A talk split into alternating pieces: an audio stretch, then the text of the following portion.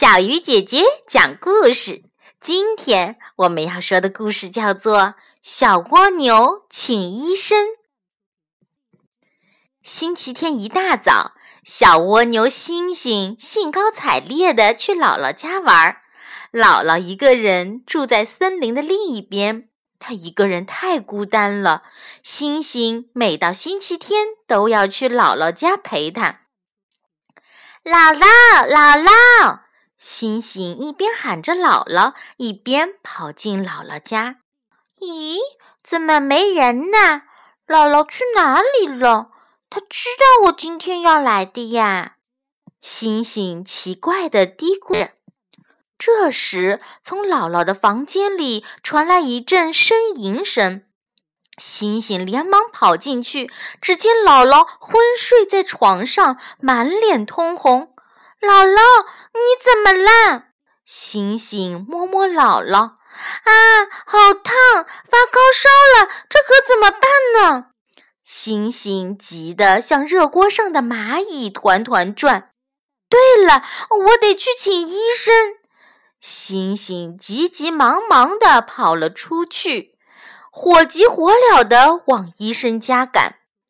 可他的速度实在太慢了，等他赶到医生家再回来，不知要到什么时候呢？姥姥的病可不能拖呀！想到这些，星星忍不住哭了起来。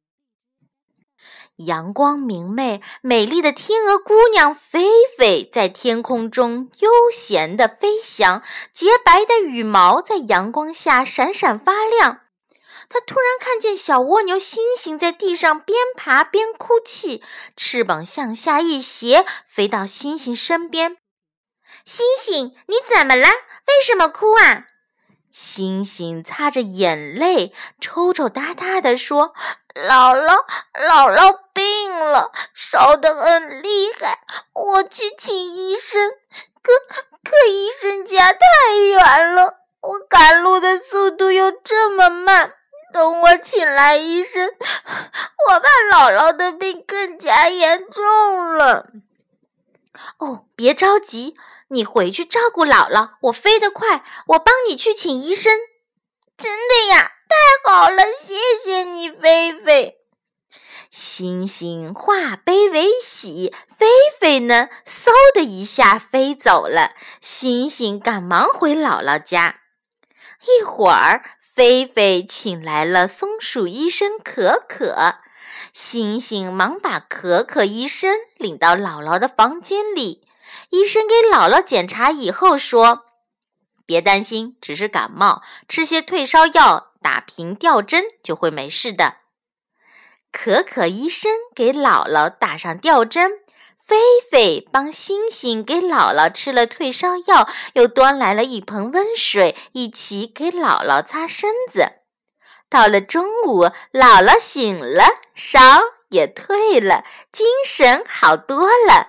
星星终于松了口气，笑逐颜开地说：“姥姥，你还难受吗？”姥姥伸出手揉揉星星的头，慈爱地说。